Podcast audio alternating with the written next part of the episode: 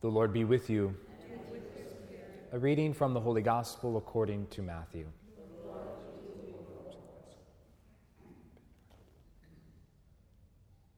A demoniac who could not speak was brought to Jesus. And when the demon was driven out, the mute man spoke. The crowds were amazed and said, Nothing like this has ever been seen in Israel. But the Pharisees said, He drives out demons by the prince of demons. Jesus went around to all the towns and villages, teaching in their synagogues, proclaiming the gospel of the kingdom, and curing every disease and illness. At the sight of the crowds, his heart was moved with pity for them, because they were troubled and abandoned, like sheep without a shepherd. Then he said to his disciples, The harvest is abundant, but the laborers are few. So ask the master of the harvest to send out laborers for his harvest.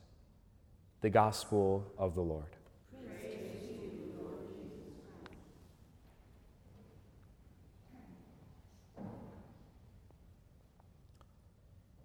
Starting in verse 18 of Matthew's Gospel, chapter 9 we've seen a series of undeniable, miraculous events unfold in a kind of, a, at least the way that chapter 9 reads, almost a real rapid succession. Yesterday we were reading and we heard two of those uh, undeniable uh, events. Uh, a woman was healed from a hemorrhage, uh, raising of Jairus' daughter, one of the synagogue officials. There's one in between the reading we have today and, and the reading we had yesterday that was the healing of two blind men. And then today we have a mute person who is now made capable of speaking.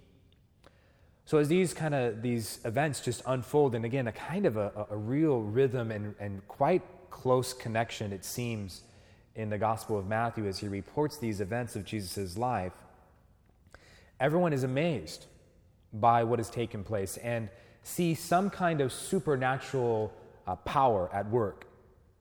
They say, they conclude, they're amazed and say, nothing like this has ever been seen in Israel. And that's the whole sense of, again, just that would happen so intensely, so often, so frequently that one person would be performing these miracles. Obviously, the, the quality of them is something unique too, but there's something about that in the text that suggests this uh, miraculousness of it, the amazement of it, I should say, rather. Now, the response to that sense that there's something supernatural at work here is varied. You know, some are going to be indifferent, of course, some would be intrigued, and some will really follow Christ. But yet, there are some Pharisees, we're told immediately, who draw an entire, entirely different conclusion. They see, as they kind of see things for Jesus unfolding in these miracles, they see that he's eating with tax collectors and sinners, that he is uh, seemingly disregarding uh, ritual purity laws, and that he's offering forgiveness to people apart from the temple where forgiveness was to be. So they, they put those things into their heads and their mind, and then they draw their conclusion that he has some supernatural power at work. And what do they say? He drives out demons by the prince of demons. That's our conclusion, basically. His power comes from Satan himself. I don't think you can really set yourself more against another person or in opposition to them than to uh, conclude that they're doing everything they're doing by the power of the devil. You've pretty much set yourself in opposition to that person when you've said that. Now imagine someone made that claim about you. How would you respond if someone actually said that about you? Notice Jesus' response, though. It's an important lesson. The way Jesus responds, he doesn't get into an argument, he doesn't challenge it, actually, even. Rather, he simply continues his work. The very next thing we're told about him is he continues going to the towns and the villages, teaching the synagogues, proclaiming the gospel, and curing every disease and illness. He continues with the work. He doesn't get an argument or a discussion or a confrontation with those leaders who opposed him he continues to show them highlighting the importance of the work that he is doing, the work that all of us should be doing. In particular, highlighted by this phrase that when Jesus sees the crowds, so that we can connect to what Jesus' ministry is for ourselves most concretely, his heart was moved with pity for them.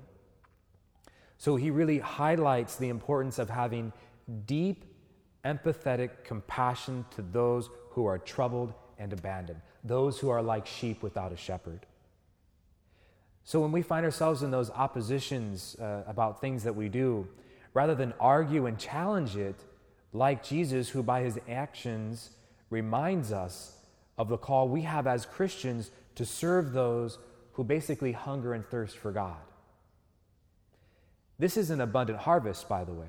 Those who hunger and thirst for God, whether they know it or they don't know it, is an abundant harvest sitting out there waiting for us to go and serve them, to have deep, empathetic compassion, to have our hearts be moved with pity, to draw them to the source of what will satisfy fully the hunger and thirst for God. We just need to be actively bringing those people, always, constantly striving in our actions and, and drawing them and, and helping them be attracted to this great source that is the Eucharist. That harvest is abundant, but the laborers are few. So let's not only ask the master of the harvest to send out laborers, but let us be those laborers ourselves.